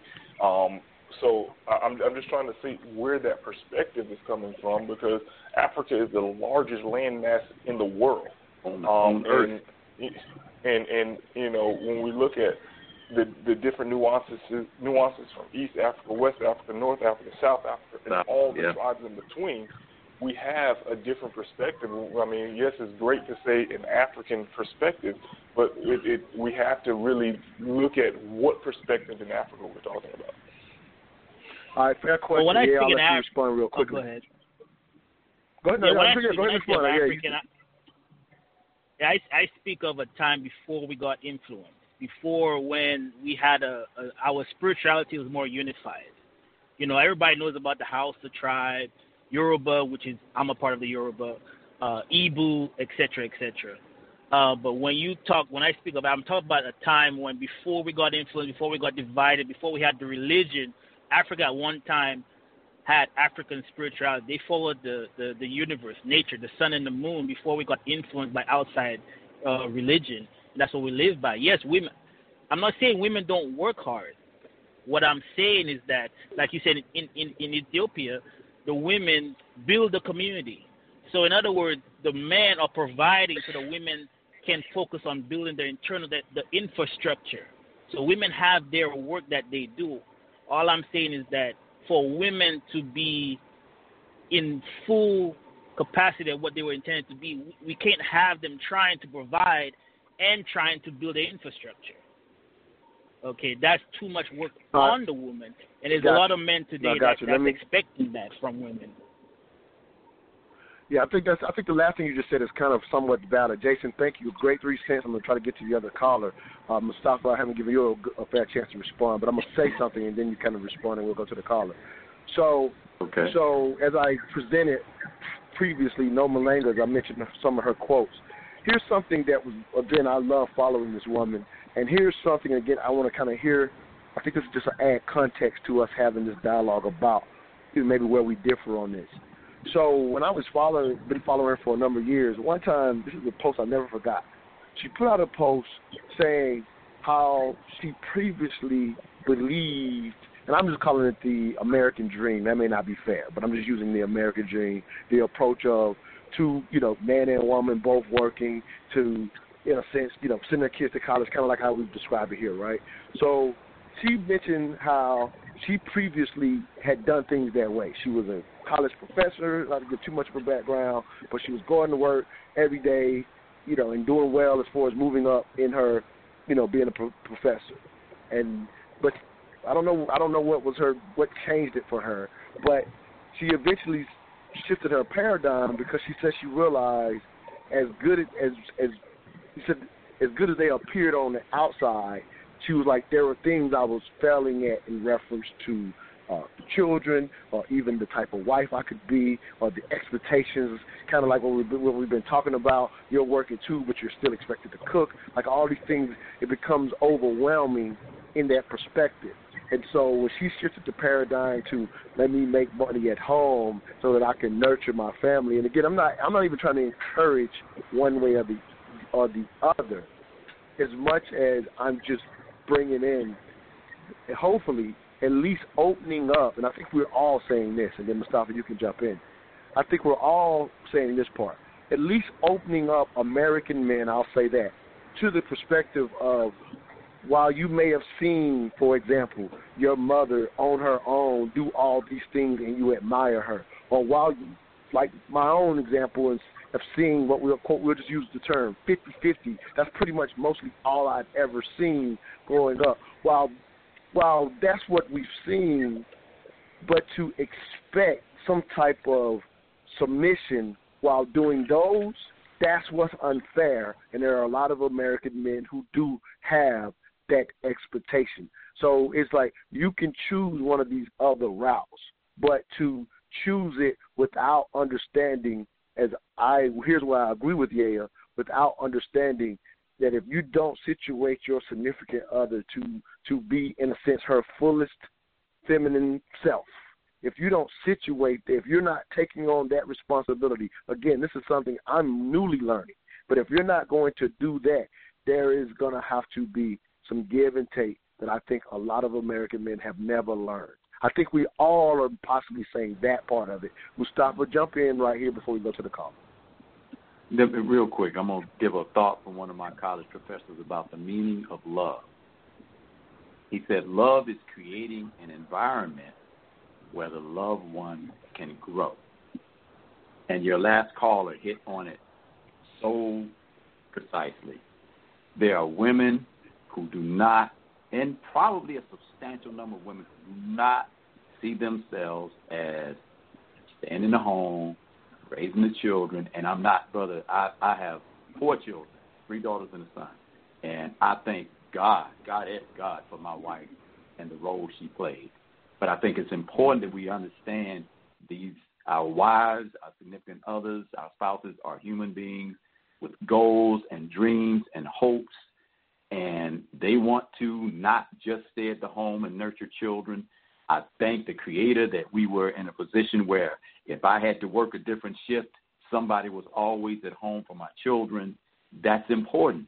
But we have to accept and understand that is not the reality for the bulk of people in 2020 American society. Yes, we would all like to have that perfect relationship where maybe one of us can work and the other can stay home and nurture the children, but it must be valued. And in those cases where it's valued, but the other significant other wants to venture out and explore education, work in the marketplace, as you said, then that should be appreciated too. And I guess what I'm saying in summary is no, fair enough. We actually get the break, if you will, Brother Mustafa. So yeah, no, no, great yeah. point. Great. Let me hit this break. Yeah. We got some callers we want to get to as well.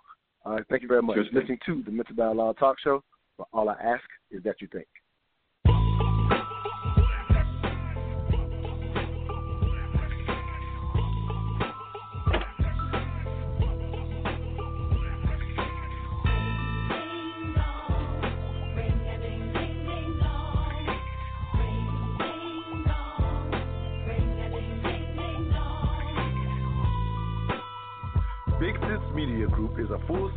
Design agency with tools available to help clients communicate with audiences through visual and digital media.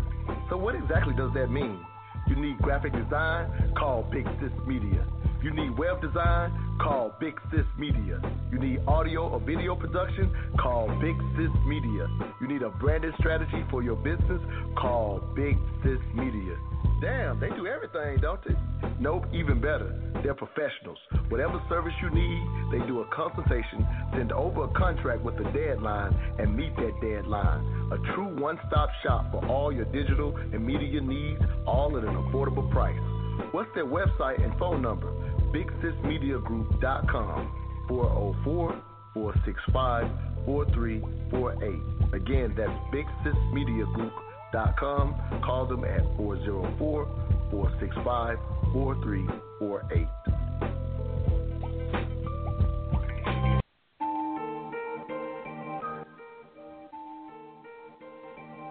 Do you need a video to help promote your business on social media? Contact Black Ivory Digital Marketing to get a professional, high quality video within 48 hours. Let more people see how your business can help them. No matter what type of business you have, we can create a video for you. Authors, realtors, life coaches, insurance agents, stylists, therapists, and more. We got you. Is your business next? Contact Black Ivory Digital Marketing at 470 635 1241 or info at blackivorydmf.com. Again, that number is 470 635 1241 or email them at info at blackivorydmf.com.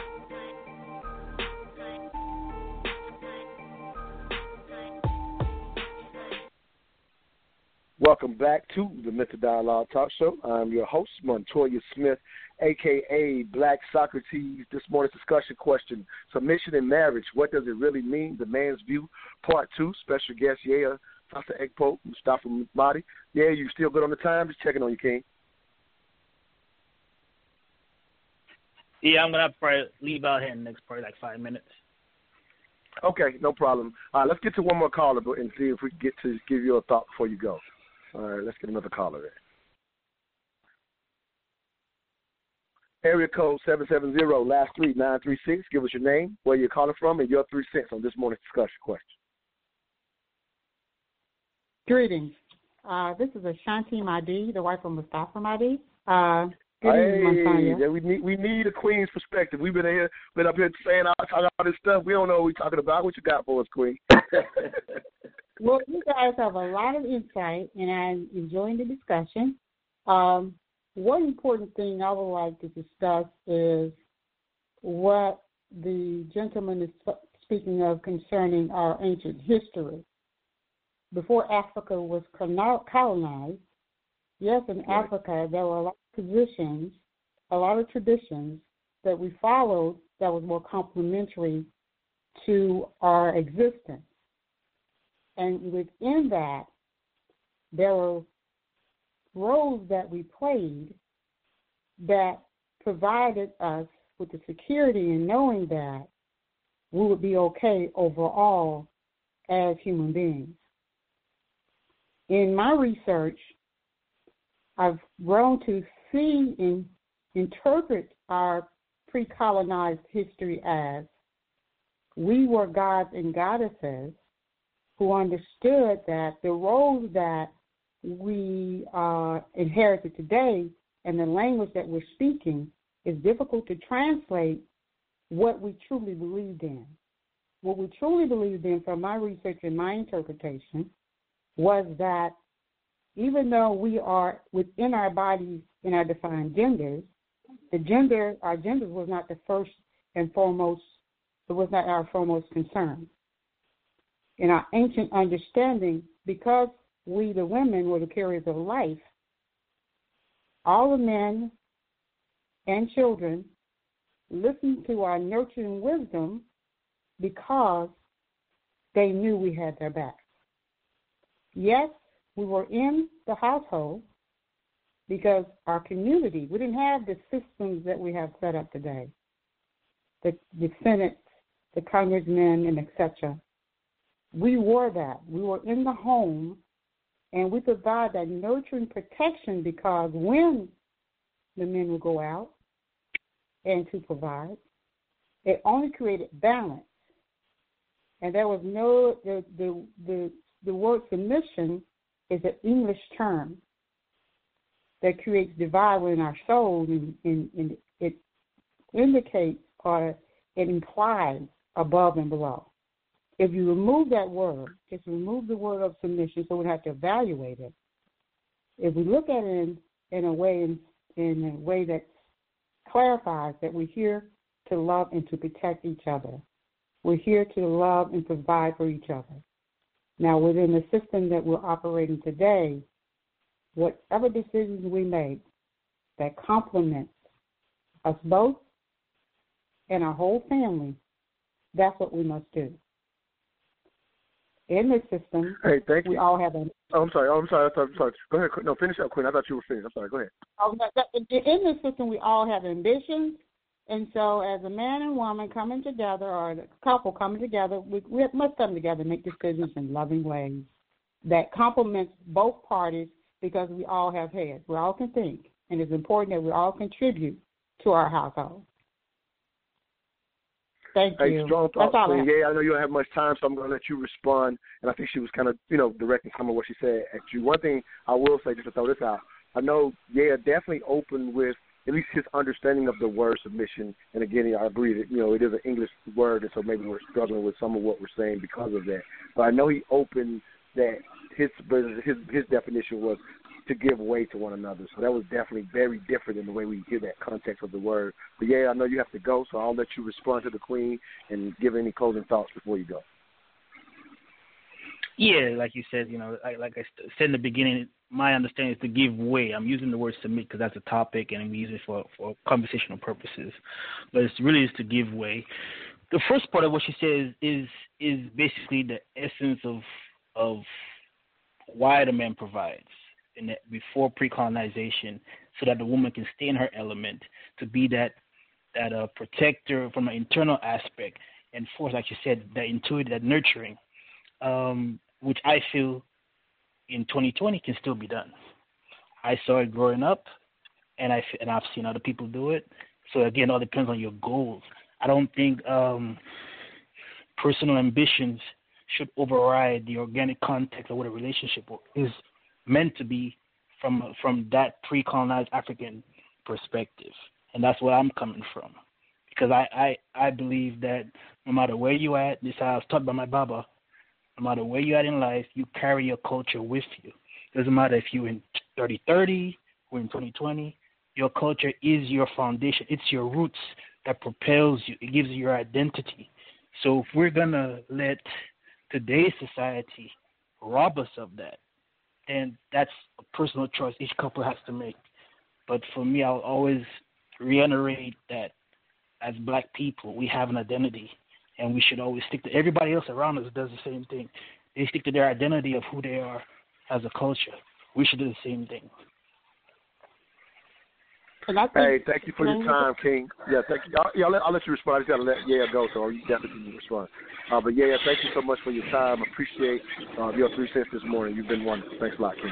Appreciate you, yeah. All right, thanks, bro. Appreciate it, man. All right, thank you, Mufasa. You got and congratulations to you and your wife. Thank you, brother. And All I, right, and I Chuck, can I'll give you one last thought to re- yeah, respond to that, and then we'll. I got another caller who wants to get in. Go ahead and respond, Queen. Yeah, I I agree that we must move forward in understanding that yes, we live in a different society. It might be challenging to function in that same ancient way in our understanding, but if we could go back to that time, we wouldn't be discussing gender. And so it's very important for us to understand that in order for us to genuinely operate in the day that we times that we exist, especially with 80% of our households headed by single mothers, there is any room for us to allow ourselves to be vulnerable in a way where, as a woman, vulnerable in a way to, to trust the system that we reside in, the mentality that we've adopted, based off of the uh, incorporation of the gender roles and the gender ideas that we we have in, within us. Meaning, it's difficult for um, most people to understand that, like Jason was saying, it's important for us to all live to our utmost utmost best by understanding that we serve each other. And it doesn't have to be in that way in our idealized way we used to operate it from Africa. It it just wasn't that way. The woman, her voice, she was the senator, the congressman. It wasn't that he was the head of the household. Yes, he would go out and get food, and we we man, we managed the land. We also worked outside the home. We collected grain and etc. So it wasn't the same as we're stating it today that the man worked outside the household. We all worked and we worked together. But the voice and the wisdom of the woman was more important than any, anything. A man being the head of the household is a European theory. It's not an African tradition. It's just not a part of our tradition. And so the wisdom came from that woman. So it's important in our household that a woman is never silent, that she speaks and he listens because she has that nurturing wisdom. And we, hey, of fair enough. Appreciate you. I'm sorry. Oh, Go ahead. I'm sorry. No, and it's important for us all to be heard. I'm not saying to be rigid in our ro- in our genders, because I believe again that we're as well. We'll talk about this farther, but I believe that we're. I'm dominant female, but I'm male too because because I became from because I came from my mother and father. My husband is male female because he became he became from his mother and father. So we're both genders. And so the struggle that we inherited was the idea we were one. And in reality we're both the twin. Thank no, you. No, respect your thoughts. Thank you for your thank you for your amazing three cents. Absolutely.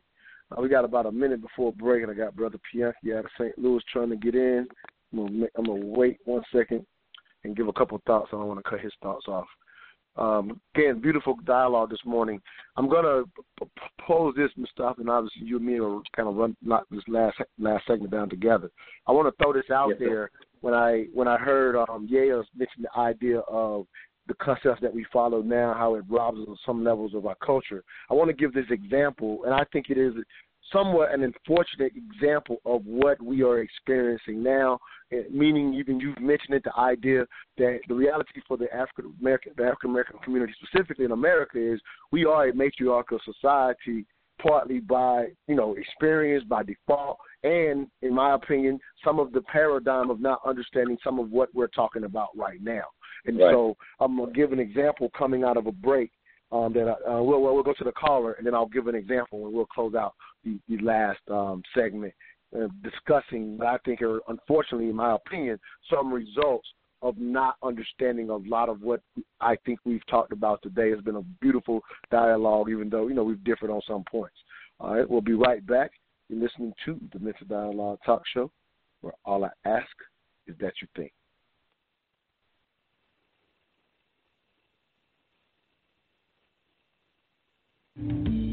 My name is Montoya Smith, aka Black Socrates. I am the owner and facilitator of the Mental Dialogue Community Support Group, focused on practical solutions and the collective thinking of the black community. We do that one of two ways. Every third Friday, 7 p.m. at Urban Grind, or Saturday mornings, the Mental Dialogue Talk Show, 10 a.m. to 12 p.m. Eastern Standard Time. Contact us at mentaldialogue.com or on Facebook at Mental Dialogue. All I ask is that you think.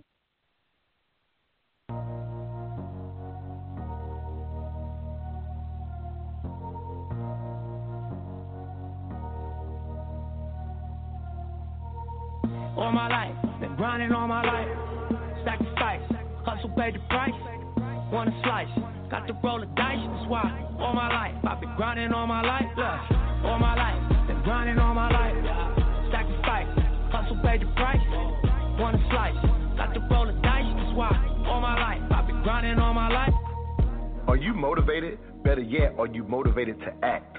Don't chase the bag, attract the bag. It's the Money Motivation Podcast, an unscripted view into the game of money, assets, dividends, forex, trust funds, commodities, futures. The Money Motivation Podcast, Tuesday, March 3rd, right here on the Mental Dialogue platform, 10 p.m. Eastern Standard Time. You've never heard money talk like this. Time to get in the game.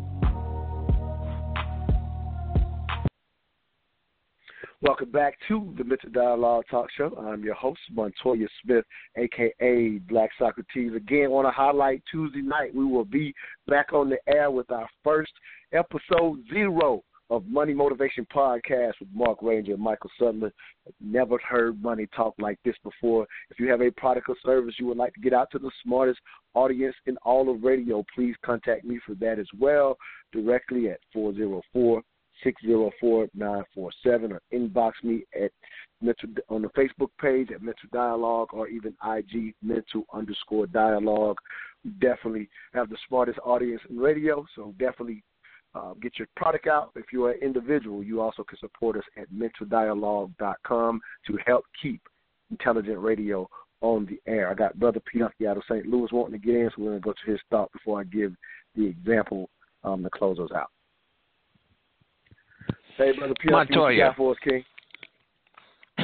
You know, people have to realize that you're talking about human beings. In in ethnic societies around the world, human beings had their traditions and cultures, and they played out certain aspects of it. Africa was no different. There was neither a rigidly masculine or feminized society on that continent. You got deadbeat dads. You got ethnocentric. Other words, you don't marry into their society. The Ashanti Henny, the Awe Henty. My wife is Awe. And that's the way it is. We live in the United States of America. My wife never worked. Matter of fact, in our little community, not community, but neighborhood, I don't remember any wives that work, nor only one that was without a husband. Now you live in different times, like somebody made mention. And uh, you, uh, there's a good book called Male Daughter's Female Husband. It talks about the Igbo in Nigeria. It's by a lady called Ifi Amadiume, A M A D I U M E. It talks very much about the roles that's played out in those societies. And much of the same thing that we see here in the United States. matter of fact, it really hasn't gotten crazy here in the U.S., but that's the U.S. And that's the 20, that's 2020. So I myself prefer to have a male and a female raising children. That male child needs that father, and that female child needs that mother. But uh, no, human beings have done all sorts of things exist today, even back in ancient times. Ancient the Cushites did not uh, commingle or want to move, uh, uh, get along or marry the Egyptian because the Egyptians was mixed. They was amalgamated people. Uh, I, as an American, an African American, could not go marry into uh, the Shanti Henny in the Akan Society in Ghana today. Jerry Rawlings couldn't, even though he was a national president. He had a, a Scottish father and a Ghanaian mother. I mean, that's just the way it is. And they still do. Hey, they do that today in my household. I told my daughter don't bring home no Billy Bob, and I tell my grandson today don't bring home no Miss Daisy.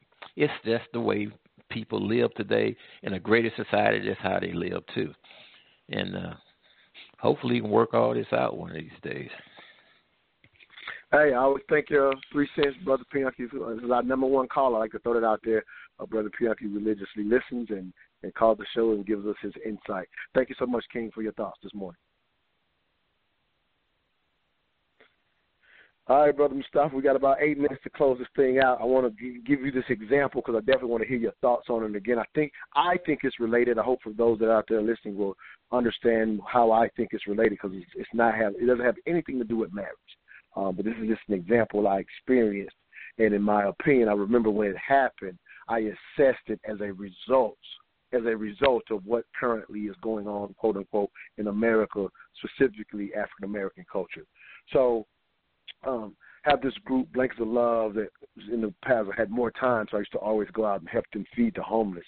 And we had this one particular place that we would go where we would go outside of uh, a place where, the, in a sense, they could get a bed or whatever, but sometimes all of them couldn't get in or or they would be still limited on how much they could eat.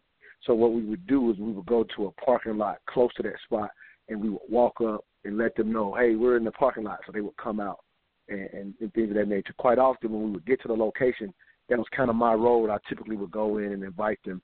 Uh, on this particular day, kind of setting the tables up. I think we were maybe a little behind or something to that effect. And so our director, who's a, a woman, she would say, "Well, I'll go down and invite them." And we had a 18 year old young man helping. I think he was about 18 or 19 helping. So we was like, "Well, if you will, uh, walk with her." And it's and part of that is just due to when you're walking down, there's still a lot of people outside. And, you know, you just didn't want any. It was, it was daytime, so it wasn't necessarily dangerous or whatever. But we are just having a young man walk with her, just from the standpoint you can imagine there's still uh, she's a beautiful sister. So just to avoid even that concept of you know being catcalled or just somebody being inappropriate, so we had the young man you know walk with her or whatever. And so anyway, long story short, she goes and invites him. When she comes back, uh, I guess one of the men did kind of mess with them, not necessarily something she was fearful of or whatever, but she just kind of laughs and says, "Hey, he he kept he kept going. He kept going despite you know we're not able to assess what is this man trying to do." So she's kind of playfully, sincere but sincerely saying to the young man, "Hey, you just gonna leave me out there." The young man's response, Mustafa, was, "I'm a young man. I still have my whole life to live." And this is his real response. For had that moment, which it didn't turn dangerous, but had it turned, you know, dangerous, his continue the reason he continued to walk was simply because he's saying, I'm a young man, she's lived her life, I haven't, I should get away. So of course I take this young man by the shoulder and dialogue like, hey, as as the reason we sent you, young man, was to to play you know play a role if that were to happen, but he had no concept of it. So I give that example, Mustafa, to kind of say that our current situation has raised up a lot of young men who would handle that situation just like that, and those are also possibly the same young men that one day will be asking some woman to submit to them while they have no concept of what protection looks like because no one has raised them. Like when I'm talking to the young man, I'm not fussing at him because I get that he does not know any different. But the fact that he thought that was okay, in my opinion, is something that easily goes missing when we stay in the paradigm that we're currently in, which I believe is chasing the American dream to the extent that we've even lost concept, as you said, Mustafa, of asking and stepping up to the role of "Will you marry me?" But in my eyes, I I do hold on playing the role of protector and teaching my you know my son, for example, that it, that it, that would be his role if that situation turns that he's expected to protect her. Again, just a lot of thoughts that I think is somewhat related to to today, based on most of us not having grown up and seeing what the the complementary relationship looks like, but to include the protection of us of our women as men. Your thoughts on that, King? Did I lose Mustafa? I may have lost him, y'all. Do apologize. Mustafa, are you muted? Just checking with you. May have muted I'm sorry, I had I had the mute Yeah. button still on. I apologize. yeah, I bet you was running running away. All right, go ahead and jump in, King. I'm sorry about no, that. Go no, ahead. no, I wasn't gonna leave you, brother. I, that was powerful what you just said, and I'm here to tell you, you know, you know the population I work with. I would not be surprised Mm-hmm. if a lot of them said the same thing. You know, and it Mm-hmm. it's it's heartbreaking because I have Mhm. daughters, I have a son, and I want them all uh, to be safe. Uh, I want, I, I, and because of what you're saying, I, I go to great lengths to encourage women to learn self-defense because I know the world they're coming up in. The young men have not been mm-hmm. taught to protect them or even respect them. So, brother, I mm-hmm. feel you, and that's why what I do, you know what we do at the courthouse, what we do mm-hmm. in the afternoons with the church is so critically important. We can't just talk about it. We got to be about it. They got to see it if we want them to be it. It's wonderful that we still hold on to this strong masculine role. I, I, I'm old school. I still hold on to it. I still embrace it. I mm-hmm. think it's significant mm-hmm. and it should be. But if we don't model it, and if we don't appreciate the complementarity of the, my wife would tell me quick, well, yeah, I'm, I'm, I appreciate that you're my protector, but you know what? In a pinch, I protect you too. So I want her to know how to use a gun. I want to know her to know how mm-hmm. to protect us because as my wife and daughters have mm-hmm. told me, Daddy, in a given day, you don't know. That you mentioned cat calls. You don't know how many cat calls we get. You don't know how many times mm-hmm. guys touch us, try to touch us inappropriately, say inappropriate things to us.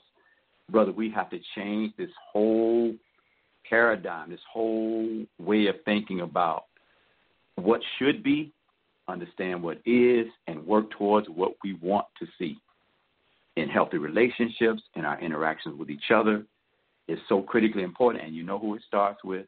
It starts with the I. It starts with me, starts with you, starts with us loving ourselves, reconnecting with our history, feeling comfortable rejecting a lot of what organized religions have taught us. Open your mind up. I'm not condemning anyone's faith. I happen to be follow the Islamic perspective, but that doesn't that's not my whole worldview. I take something from every spiritual path and apply it to myself and see what works for me and mine. And I hope we can leave, all of us in doing so, can leave a footprint that we can feel good about. Hey, I love it, King. I don't know if we topped what the ladies did last week, and I'm obviously messing around talking about the competition of it. I thoroughly enjoy. I feel like a very in-depth conversation in answering the question: submission in marriage. What does it really mean? A lot of thoughts out there. Definitely appreciate it. At the end, what we just talked about is ultimately where we have to go. So, if you will, tell them about your chess program for those that are in Atlanta who could take advantage. If there's, I, I don't know how it works specifically as far as um, being able to bring outside children. I think you can. So if you will share that with our audience for those in Atlanta who may, if they, if you got some boys who need to see it modeling, I promise you, Mustafa Mahdi is someone they should emulate. Go ahead, King. Oh, brother, thank you for the opportunity. We we meet every Monday. We'll be meeting uh, this Monday from five to seven at the juvenile court. Uh, it's called the Smart Moves Young Men's Chess Club, and chess for us is a vehicle which best teaches young men to think before they act. The population that we deal with have some involvement with the court, uh, and we want them to start to exercise those parts of the brain which causes them to think about consequences for the choices they make. A lot of our kids are unfortunately from single parent homes, gang affiliated. So we put them in an environment with good brothers like yourself, Brother Montoya. Props to you for coming out and spending time with us. My college professor, Baba William Dorsey, comes through. Brother Tahuti, some of my friends from Facebook. They just show up. Good brothers, good people.